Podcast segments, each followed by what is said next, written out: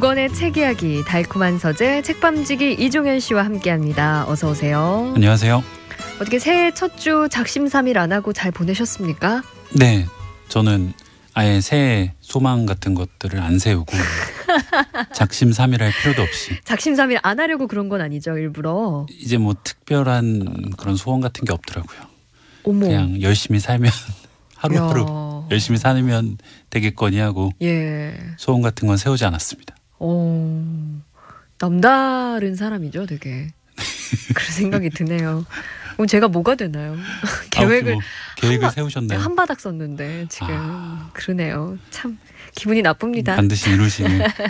알겠습니다. 네. 자 오늘은 어떤 주제로 두 권의 책을 만나볼까요? 오늘은 글쓰기에 대한 책을 두 권 가져왔는데요. 음, 그럼 글쓰기 지침서인가요? 네, 일종의 지침서고요. 음. 이게 다들 글을 잘 쓰고 싶다는 생각들은 많이 하시잖아요. 그렇죠, 누구나. 그런데 막상 이걸 어떻게 잘 써야 될까를 고민만 하다가 음, 끝나는 경우가 많은데 오늘 소개해드릴 두 권의 책은 이제 그런 고민을 좀 해결해 줄 수 있는 책입니다. 어, 정말 써먹을 만한 내용들인가요? 모처럼 실용서를 가져왔습니다. 다행입니다. 네. 자, 그럼 첫 번째 책부터 만나볼게요. 어떤 책일까요? 어, 먼저 소개해드릴 책은 제목이 유혹하는 에디터 라는 책입니다. 기자가 쓴 책인가요? 네, 그럼? 맞습니다. 음. 고경태 기자가 쓴 책인데요. 네. 이분이 뭐 한겨레에서 굉장히 오랫동안 활동한 기자시고 그냥 이제 취재 기자가 아니라 편집 기자로 음. 활동을 하셨거든요. 네. 그래서 뭐 잡지에도 오래 계셨고 이제 실제 뭐 이 신문에서도 일을 하셨고 음. 그러면서 이제 한 20년 정도 기자 어. 생활을 하셨는데 네. 그 20년의 그 노하우 자기가 이제 글을 쓰면서 쌓은 노하우를 네. 이제 알려주는 그런 네. 책입니다. 어, 1, 2년도 아니고 20년이라 그러니까 엄청난 게 많이 이 기자 것 제가. 기자 생활할 때도 이 책을 읽으면서 좀 도움이 됐던 부분이 많거든요. 어, 그래서 좀 여러 가지로 실용적인 도움이 되는 책이라서 골라봤습니다. 근데 아까도 말씀해 주셨지만 이 편집 기자라는 건 네. 취재 기자랑 달리 이렇게 신문의 지면 배치를 결정하고 제목 다는 역할을 그렇죠. 하는 예. 분들이죠. 이게 신문사에 보면은 취재를 해서 기사의 초안을 쓰는 취재 기자가 있고 네. 편집 기자는 이제 취재 기자가 올린 기사를 이제 지면에 어떻게 배치할지를 음. 결정하고 거기에 어울리는 제목을 다는 사람들이거든요. 네. 그러니까 특히나 이제 기사에 어울리는 제목을 찾는 게 가장 중요한 역할인 거죠. 그렇죠. 이 제목 다는 거 되게 어려울 것 같아요. 뭔가 한 줄로 요약하면서도 읽고 싶은 마음이 들게 하는 제목이어야 하는 거잖아요. 그렇죠. 그러니까 이게 원래 길게 늘려 쓰는 건 더 쉬운데 이걸 줄여서 요약하는 게 더 어려운 일이잖아요. 맞아요. 항상 보면은 이 책에서 이제 전하는 좋은 글쓰기 방법의 비결 중에서 가장 중요한 게 요약하는 법이거든요. 음. 그 책을 보면은 그 로버트 레드퍼드 감독이 만든 흐르는 강물처럼이란 영화가 있거든요. 네. 이 영화의 한 장면을 책에서 예시로 들면서 요약하는 게 얼마나 중요한지 설명을 해주는데 네. 그 영화에 보면은 주인공이 학교에 다니지 않고 집에서 아버지한테 글쓰기를 직접 배웁니다. 네. 그러니까 홈스쿨링을 하는 건데 그렇네요. 이때 아버지가 가르치는 게 별게 없어요. 그 주인공한테 글을 써오라고 한 다음에 네. 써오면은 그걸 그냥 반으로 줄이라고 하는 거예요. 반으로 줄여라. 네. 예컨대 뭐 한 200자 정도로 글을 써서 가면은 음. 100자로 줄여라. 이런 네. 거. 100자로 줄여 가면은 50자로 50자로 줄여라. 줄여라. 이걸 계속하는 거죠. 어, 줄이는 거. 그게 이제 너무 너무 어려워하는데 주인공이 예. 이 고경태 기자가 하는 이야기도 이렇게 요약을 하는 게 사실 글쓰기의 핵심이다.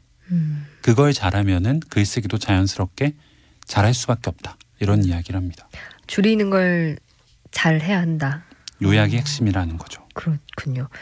뭐 근데 실제로 우리가 SNS가 한창 유행할 때 뭐 200자 안에 나의 생각을 담는 법, 그렇죠. 뭐 이런 방법에 대한 이야기들이 많았는데 요즘엔 좀 약간 덜한 느낌이긴 하지만 그렇죠. 이게 트위터가 유행할 때는 이 젊은 사람들 사이에서는 140자 이내로 글을 써야 된다는 맞아요. 강박관념 어. 같은 게 있었잖아요. 140자. 그래서 막 140자로 글쓰기 막 음. 이런 이야기들도 많이 있었는데 네.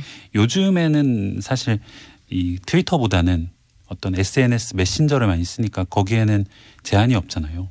그렇죠. 그래서 이 글쓰기를 좀 디지털 세대한테는 짧게 간결하게 써야 된다는 음. 거에 대한 압박이 좀 덜하긴 한데 음. 이게 옛날에는 또 그렇지가 않았죠. 옛날에 음. 전보를 치던 세대가 있었잖아요. 아, 저희는 물론 이제 겪어보지 못한 그렇, 세대지만 네, 그렇지만 어, 줄여서 뭔가 정말 압축적으로 정말 누르고 눌러서 보내야 되는 그렇죠. 것. 그 소설 같은 거 보면은 우리나라 옛날 소설을 보면은 전보 같은 경우에 열 글자까지 기본 요금을 받았거든요. 예. 그래서 소설에도 그런 장면이 나오는데 어떤 전보를 칠 메시지가 있는데 그거를 열두 글자, 열한 글자까지 줄인 다음에 어떻게 한 글자를 더 뺄까 막 고민하는 거죠. 네. 그런 장면들도 나오는 것들이 좀 생각이 나네요. 음. 열 글자에 뭘 담아낼 수 있을까요? 굉장히 함축하는 거죠. 다 조사도 빼고 예.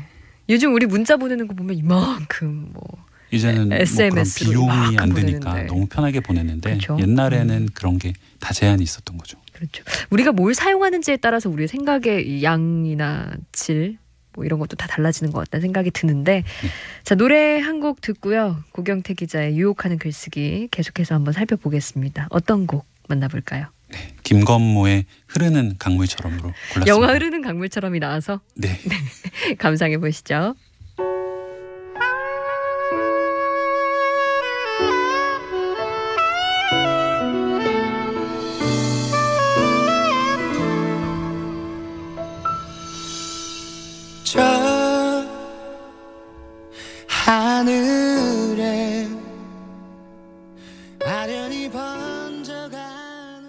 달콤한 서재 책밤지기 이종현 씨와 함께하고 있습니다. 글쓰기를 도와줄 두 권의 책. 먼저 고경태 기자의 유혹하는 글쓰기 살펴보고 있는데 요약하는 게 중요하다. 이런 이야기가 나왔어요. 또 어떤 방법 있을까요? 책에 보면은 이제 글쓰기의 10계명이라고 해서 쭉 나오거든요. 예. 이제 그 중에서 제가 읽으면서 좀 고개를 끄덕했던 몇 가지만 소개해 드리면은 가장 어떻게 보면 뻔한 이야기일 수 있는데 첫 문장이 정말 중요하다라고 강조를 합니다. 정말 언제 어디서나 뭔가 글쓰기 방법과 관련된 내용이 나오면 다 이 말을 하는 것 같아요. 다 그렇죠. 이제 소설도 첫 문장이 중요하다고 예. 하고 기사도 제- 첫 문장이 예. 중요하다고 하고 그러는데 이게 그만큼 사실 중요하니까 항상 반복해서 나오는 이야기가 아닌가 싶거든요. 네.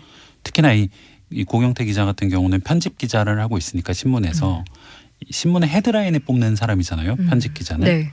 이 첫 문장이 그 글의 첫 문장이 신문의 헤드라인 같은 역할을 음. 한다는 거죠. 그래서 이제 낚시에 비유하면은 첫 문장이 어떻게 보면은 밑밥 같은 역할을 하는 예. 이 독자들을 유혹해서 네. 그 글을 읽게 만드는 예. 역할을 한다는 거죠.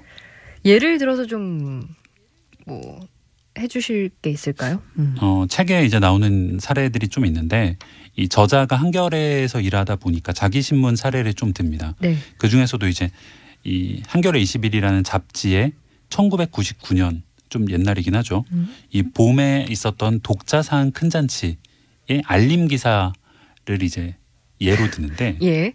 사실 이런 이벤트는 좀 뻔하잖아요. 자주 있는 그죠. 거 아닌가요? 그 독자들한테 이런 저런 선물을 네. 준다는 뭐 이런 거 드립니다. 좀 뻔한 예. 내용이라서 재미가 없기 마련인데 이때 알림 기사의 첫 문장이 이랬다고 합니다. 이거 뇌물 아닙니까? 어 읽고 싶어요. 어 절로 읽고 싶습니다. 아, 뭔가 이런 반응을 어. 하시니까 재미가 없는 것 어, 같긴 뇌물 한데. 아닙니까? 어. 그러니까 이게 무슨 내용인지 한 번에 바로 알 수 있으면서도 어, 재미도 있다는 거죠. 예. 그러니까 이런 식으로 첫 문장을 시작해야 해, 시작해야지 사람들이 계속해서 재미를 음. 느끼면서 글을 읽을 수 있다라고 강조를 하는 거죠. 야, 첫 문장의 중요성. 뭐 이거 라디오 프로그램에서는 뭐 오프닝의 중요성 뭐 이런 거랑 맞닿는 것 같네요. 그렇다고 할 수 있겠죠. 예. 그러네요.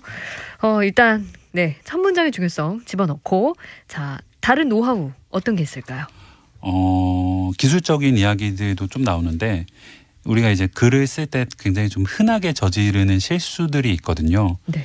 그 중에서 이제 대표적인 게 맨날 나오는 표현, 늘 쓰는 표현, 음. 반복되는 것들을 줄이기만 해도 좋은 글이 된다라는 음. 이야기가 나옵니다. 네. 뭐 어떤 게 있을까요?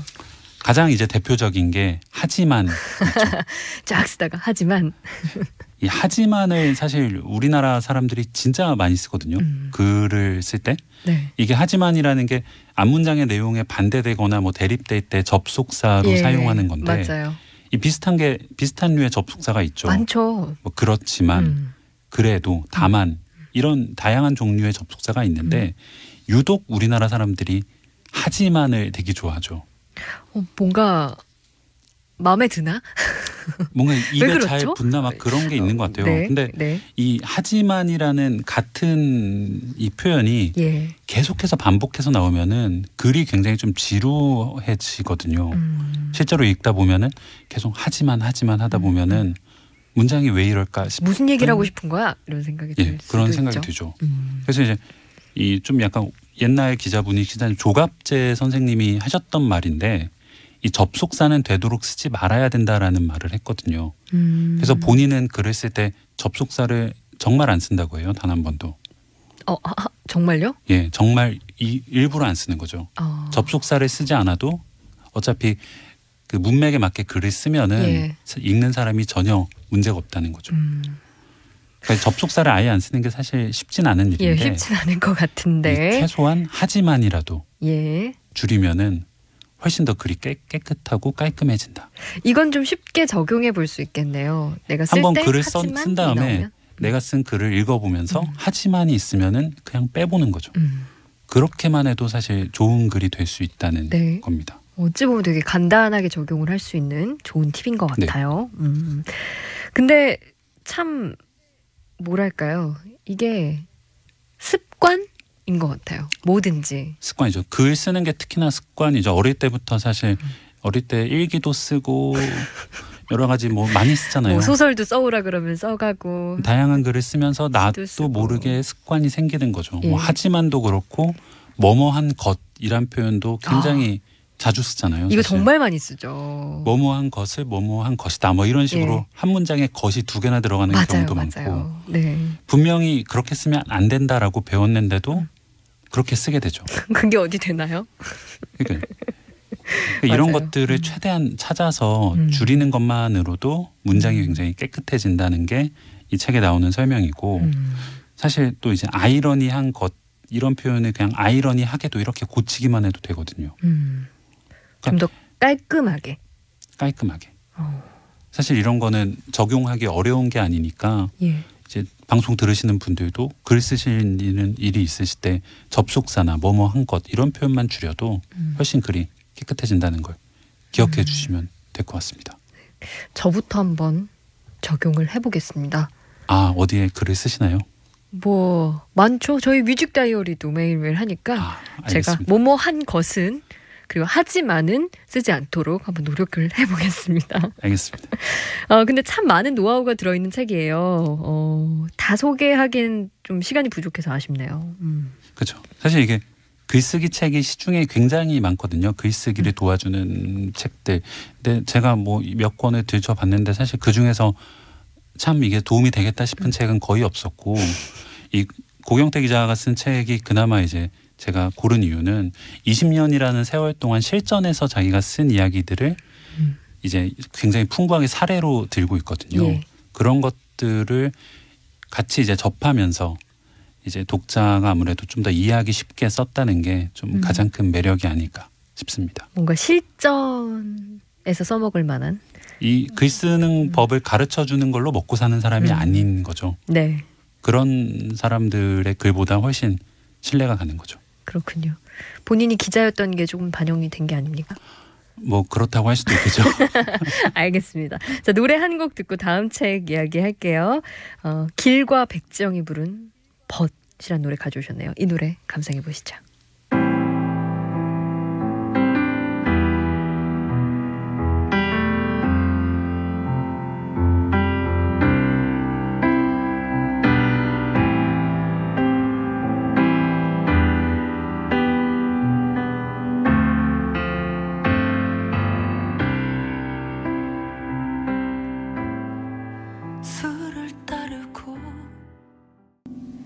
길과 백지영이 함께한 벗 듣고 오셨습니다. 이 벗을 생각해 보니까 선곡하신 이유가 네, 하지만 이란 접속사를 쓰지 말라고 네 그런 의미에서 골라봤습니다. 벗들 네, 노래는 참 좋죠. 네. 그러네요.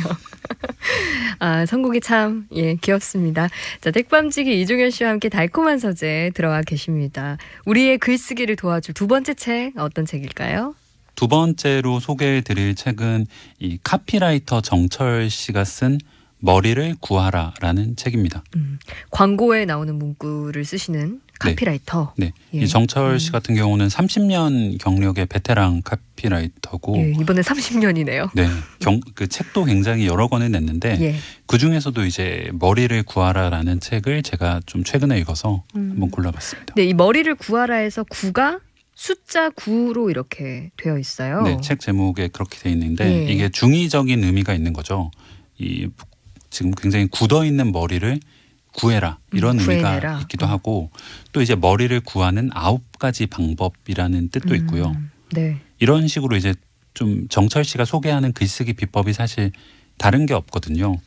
이 우리가 굉장히 갖고 있던 고정관념들 있잖아요. 네. 딱딱한 생각들 그런 걸 깨는 것만으로도 이제 좋은 글을 쓸 수 있다라는 게 이 정철 씨가 알려주는 그런 비법인 거죠. 근데 뭐 고정관념을 깨야지 좋은 글을 쓸 수 있다는 건 뭐 우리도 뭐 생각을 해봤고 어, 그렇구나라고 뭐 이해는 되지만 사실 그 얘기를 들었을 때 그렇구나라는 생각은 들지만 어렵죠. 막상 이제 그거를 적용하기가 어려운 어떻게 거잖아요. 깨나요? 그 관- 고정관념을? 그래서 이 책에서 이제 가르쳐 주는 게 그걸 이제 실제로 깨기 위한 어떤 노력들을 해야 될까에 아, 대한 예. 이제 예시나 어떤 그런 것들을 알려주는 책인데요. 음. 어, 이 좀 책에 있는 표현들이 재밌어서 제가 몇 개 소개를 드리면은 네. 이 정철 씨가 얘기하는 게 정답이 아니라 우리는 오답을 추구해야 된다라는 말을 합니다. 음. 근데 이제 오답이라는 걸 들었을 때 우리는 틀린 틀린 것, 답이라고 예. 생각을 하잖아요. 근데 정철 씨는 오답이 틀린 답이 아니라 들었을 때 오 오답. 이런 오. 감탄사가 나오는 답이 오답이다라고 예. 얘기를 하는 거죠. 오답. 그러니까 정답이라는 건 사실 1 더하기 1은 2 이랬을 때 2가 정답이라고 들었을 때는 아무 감흥이 없잖아요. 네. 그냥 그렇죠. 원래 우리가 알던 정답이니까. 예. 근데 1 더하기 1이 3이라고 하고 왜 3인지를 굉장히 좀 참신하게 설명을 하면은 음. 어, 굉장히 좀 마- 말이 되는데 이러면서 놀라기 마련이잖아요. 음. 그런 식의 어떤 참신한 오답을 찾아내는 게 필요하다라는 게 이제 카피라이터 정철 씨가 얘기하는 글쓰기 비법인 거죠. 그게 필요한 건 알겠는데 어떻게 그렇게 할 수 있는지는 잘 모르겠지만 그럼 들었을 때 이렇게 오 할 만한 그런 오답 어떤 게 뭐 있을까요? 일단 이 책에 나오는 예시를 설명드리면은 예. 이 도둑이라는 단어가 있잖아요. 음. 이거 이 사전적인 정의를 보면은 남의 물건을 훔치거나 빼앗는 사람이라고 나오는데 예. 이걸 정철 씨가 어떻게 표현했을까요? 그 제가 알면 제가 지금 카피라이터를 하지 않을까요? 그렇죠. 뭐예요? 빨리 알려주세요. 정철 씨가 이제 표현한 도둑은 예. 내가 내가 꽉 움켜진 물건 몇 개 놓아버려도 세상을 살아가는데 크게 지장이 없다는 걸 알려주는 한밤중의 가정교사 어. 이런 식으로 바꾸는 거죠. 오. 본인이 쓰고 되게 어, 나 똑똑해 이렇게 하셨을 것 같은데요. 약간 이분 책은 읽으면서 아, 나는 진짜 똑똑하다 이런 게 약간 묻어나는 책이긴 합니다. 그래요. 그리고 또 이제 어. 또 하나 설명하면은 네. 이 봄이라는 단어 들었을 때 황진아 아나운서가 생각나는 것들은 어떤 게 있을까요? 뭐, 뭐 따뜻하고 뭔가 시작하는 계절 이런 느낌? 그렇죠. 봄이라고 하면은 뭐 따뜻하고 시작하는 계절. 음. 뭐 비슷하게는 개나리나 진달래. 뭐 좀 부정적인 건 황사 이런 게 있겠죠. 음, 네. 이렇게 봄이라고 했을 때 사람들이 제일 먼저 떠올리는 게 계절이라는 예. 건데 이게 계절이 아니라 다른 의미를 떠올리는 게 발상의 전환이 된다는 거죠. 음. 예컨대 봄이라고 했을 때 거울을 떠올리는 사람이 아주 소수지만 있을 수 있고 음. 천문대를 떠올리는 사람도 있을 수 있거든요. 음. 이제 별을 보는 거죠 천문대에서. 음. 그런 식으로 이제 봄이라는 단어가 굉장히 좀 지배적인 뜻이 있다면은 네. 그 지배적인 뜻에서 벗어나서 좀 참신한 생각을 하는 것 자체가 이제 굳어 있는 머리를 깨우는 과정이 될 수 있는 거죠. 그러니까 애써서 남들이 뻔하게 하는 생각은 나는 하지 않으려고 노력을 해야 되는 거고. 그거를 의식적으로 노력을 해야지 그런 식으로 음. 계속 생각할 수 있게 된다는 게 이제 정철 씨의 얘기고요. 약간 막혀 있는 길이 이렇게 트이는 거랑 비슷할 것 같아요. 절대 쓰지 않던 뇌의 어떤 기능을 그렇죠. 우리가 이렇게 쓰기 시작하는 거예요. 그쵸? 그걸 보면은 음. 되게 재밌는 게 우리가 이제 몸의 근육을 키우기 위해서는 굉장히 많은 운동을 하잖아요. 음. 그리고 뭐 헬스 트레이너한테 가서 굉장히 많은 돈을 내고 PT도 받고 네. 그런데 정작 이 뇌의 근육, 뇌의 뭐 근육을 노력은 물론 그렇지만 음. 뇌 근육을 깨우기 위해서는 어떤 노력을 하냐는 거죠. 음. 일상생활에서. 음. 그런 노력들이 너무 부족한데 이런 식으로 좀 발상을 바꾸는 어떤 생각들을 하는 것만으로도 뇌의 근육을 움직일 수 있다. 음. 그거를 계속 움직여야지 이제 개발이 된다는 거죠. 네. 뻔하지 않은 생각을 하려고 노력해라. 네. 뭐 실제로 어, 해 보려면 어떤 뭐 비법 같은 게 있을까요? 이분이 제시하는? 음. 이것도 사실 이 몸의 근육을 만드는 것도 꾸준한 노력이 필요한 거잖아요. 네. 열심히 헬스장 가서 뭐 계속해서 덤벨도 들고 해야지 근육이 생기는 것처럼 열심히 하래요. 이것도 굉장히 꾸준한 노력이 필요한데 네. 이 정철 씨가 얘기하는 거는 끊임없이 일단 자기 자신에게 질문을 던지는 태도가 필요하다는 이야기를 합니다. 네. 예컨대 이제 책에 나오는 이야기인데 어느 기업에서 실제로 냈던 입사 시험 문제를 예시로 들거든요. 음. 근데 이 입사 시험 문제가 굉장히 특이합니다. 문제가 서울에 사는 강아지는 몇 마리나 될까? 음. 이게 그냥 문제인 거예요. 네. 네, 뭐라고요?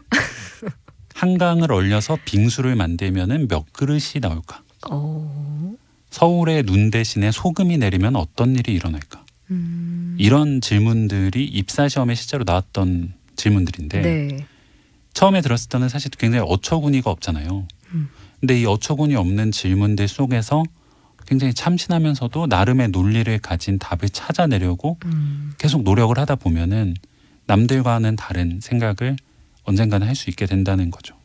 이 질문들이 사실 뭐 조금 장난하나 이런 생각이 드는 질문이긴 한데 어, 이런 걸 계속 생각을 해보다 보면 어쨌든 뭔가 생각의 지평이 이렇게 넓어진다. 그렇죠. 뭐 사실 이런 걸 우리가 음. 장난이라고 생각하는 것 자체가 어떻게 보면은 고정관념에 음. 사로잡혀 있기 때문일 수도 있는 거죠. 사로잡혔군요, 제가. 약간 그러신 것 같습니다. 네, 벗어나야겠습니다. 알겠습니다. 뭔가 생각지도 못한 것들을 자꾸 어, 생각하는 것. 아, 이런 게 필요하다는 생각이 또 드네요. 네. 지금 제가 생각이란 말을 한 세 번 한 것 같네요. 네. 네. 어, 발상의 전환이 필요한 순간이 아닌가. 어, 또 생각이 됩니다. 나에겐 special 내맘 가득 너의 목소리. 아른아른 녹아들어와. 단 하루도 너 아니면 안 될 것 같아. 그냥 이렇게만 있어주면 기분 좋은 밤. 달콤한 밤 황진아입니다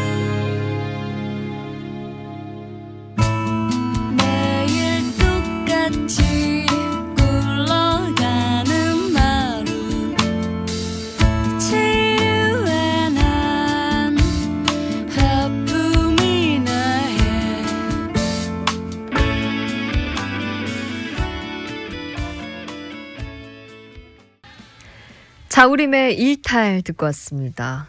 글을 잘 쓰려면 일탈이 필요하죠. 생각의 일탈.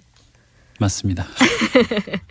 자, 글쓰기를 도와줄 제일 정철의 머리를 구하라 살펴보고 있어요. 근데 뭐 앞에서 소개해 주신 책도 그렇고 신문사 편집 기자, 뭐 광고회사의 카피라이터 이런 직업 자체가 좀 특별한 경우잖아요. 이런 분들은 매일 글 쓰는 게 일이고 이런 것들이 중요하지만 평범한 뭐 직장인 에게 이런 게 필요할까요? 그런데 이제 글은 이제 특별한 사람만 쓰는 거다라는 생각을 사실 많이 하시는데 사실은 전혀 그렇지가 않거든요. 음. 어떤 종류든 우리는 매일 글을 쓰고 있잖아요. 그렇 학생들은 보고서를 써야 음. 되고 뭐 취업해야 되면은 자기소개서도 써야 아, 되고 자기소개서 맞네요. 그리고 이제 SNS 같은데 영화를 한 편 보고 난 뒤에도 그냥 재밌었다 이러고 그냥 올리면은 이 주변 사람들한테 아 쟤는 되게 표현이 진부하다 이런 평가를 듣기 마련이죠. 그렇군요. 그런 한 줄을 쓰는 것도 좀 고민을 해서 재밌게 예. 쓰면은 이제 팔로워들한테도 아 글을 되게 재밌게 쓰는구나 음. 이 사람을 계속 팔로잉하고 싶다 음. 이런 마음이 들기 마련인데 예. 그런 것들이 어떻게 보면 다 글쓰기에서 시작되는 거니까 예. 이게 어떤 특정한 직군의 사람들만 글쓰기가 중요하다라고 할 음. 수는 없는 거겠죠. 일상의 글쓰기를 잘해야 되는 건데 어떻게 우리 책밤지기는 실천하고 계십니까? 뭐 SNS 저는 나뭐 이런 공간에서 글을 굉장히 여러 자주 쓰고 있고 여러 예. 개를 쓰고 있고 뭐 개인 블로그에도 글을 쓰고 있고요. 어떻게 독자들의 반응이 괜찮습니까? 어, 저는 뭐 많이 팔로우하고 있습니다. 어, 그래요. 갑자기 입꼬리가 막 아니 이분이 웬만하면 잘 안 웃는데 지금 막 껄껄 넘어가네요. 아 갑자기 어, 질문에 당황해서. 그렇군요. 일상의 글쓰기를 아주 잘하고 계시고 네. 어, 아, 또그 글을 손편지도 많이 쓰고요. 아주 아이고 글쓰기를 아주 좋아합니다. 예. 무슨 자기 자랑 안 시켰으면 큰일 날 뻔했습니다. 자, 이 두 권의 책 오늘 만나본 책들이 공통적으로 얘기하는 뭐 조언 뭐가 있을까요? 공통적인 부분이 하나 나오는데 네, 굉장히 기본적인 걸 강조합니다. 어떤 기본이요? 이 국어가 글쓰기의 기초다. 음. 국어를 잘해야 된다. 이런 이야기가 두 권에 동시에 나옵니다. 그럼 뭐 무슨 뜻일까요?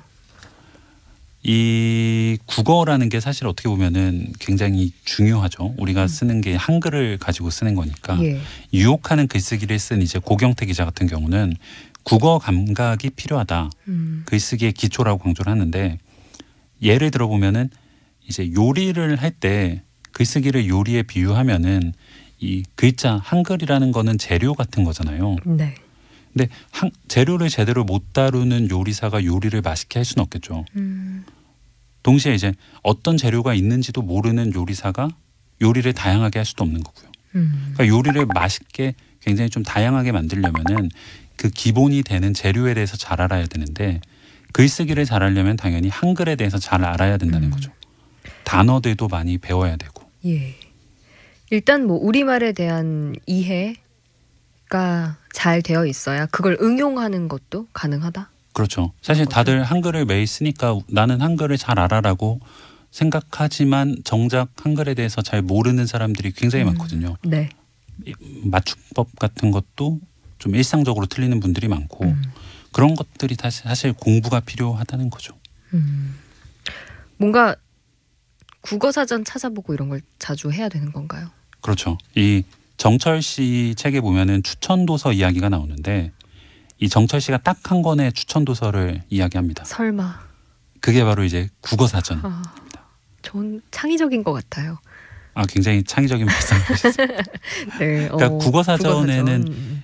우리가 쓰는 모든 단어가 들어가 있잖아요. 네. 바꿔서 얘기하면은 모든 단어가 들어가 있다는 거는 세상의 모든 생각이 들어가 있다라는 네. 거니까 다양한 생각을 하고 싶으면은 당연히 국어 사전을 보면서 음. 이런 단어는 어떤 뜻을 갖고 있는지를 공부할 필요가 있다는 거죠. 네. 어, 국어 사전을 본 지가 생각해 보면 아주 어렸을 때는 국어 사전 한 권씩 있었잖아요. 근데 요즘에는 워낙 인터넷 검색이 잘 돼 있어서 요즘에는 이제 검색을 하면은 단어의 그냥. 뜻을 바로 알려주니까 그렇죠. 국어 사전을 안 쓰는데 네. 이게 이 굉장히 능동적인 것과 수동적인 음. 그런 거의 차이 같아요. 그러니까 인터넷에서 검색을 할 때는 내가 검색한 그 단어의 결과만 딱 알려주잖아요. 그것만. 그 내가 찾아본 단어의 뜻만 알려주고 수- 다른 수많은 단어들은 알 수가 없는 거죠. 네. 근데 국어 사전은 첫 페이지부터 마지막 페이지까지 단어의 뜻이 빽빽하게 수록돼 있다 음. 보니까 그거를 소설책 읽듯이 앞에서부터 마지막까지 그냥 하루에 열 장씩 읽어볼까 하고 계속 넘기면서 보다 보면은 내가 전혀 안 쓰던 단어들이나 음. 표현들이 등장하는 거죠. 아니면 처음부터 보지 않아도 내가 어떤 찾고자 하는 단어가 있으면 그 단어의 앞뒤만 더 보게 되더라도 인터넷 검색과는 사뭇 그렇죠. 다른 것. 이 소설가. 김훈 씨 같은 경우에는 인터뷰를 찾아보면은 새로운 글을 쓸 때 항상 자기가 들고 가는 게 국어 사전이라고 하거든요. 국어 사전만 있으면은 자기는 어떤 소설도 쓸 수 있다. 음, 이런 말을 하신 적이 있는데 네. 그만큼 이제 국어 사전이 이 글쓰기의 기초가 된다는 거겠죠. 어릴 때 쓰던 국어 사전 버린 분들은 지금 갑자기 국어 사전을 주문하시지 않을까 아, 국어 사전을 하나 정도 집에 갖고 있는 게 네. 굉장히 도움이 되는 것 같습니다. 듭니다. 자 오늘 글쓰기를 도와줄 두 권의 책 이야기 해봤고요. 마지막 곡 어떤 곡으로 들어볼까요? 마지막 곡은 제목이 가나다라는 노래고요. 예. 국어 사전 얘기를 했으니까 이제 우리 한글의 어떤 예. 그런 가나다를 골라봤습니다. 알겠습니다. 어, 이 가나다 들으면서 오늘도 재미있는 책 이야기 감사하고요. 지금까지 달콤한 서재 책밤지기 이종현 씨와 함께했습니다. 장기하와 얼굴들의 가나다 들으시면서 저는 잠시 후 2부에서 뵐게요.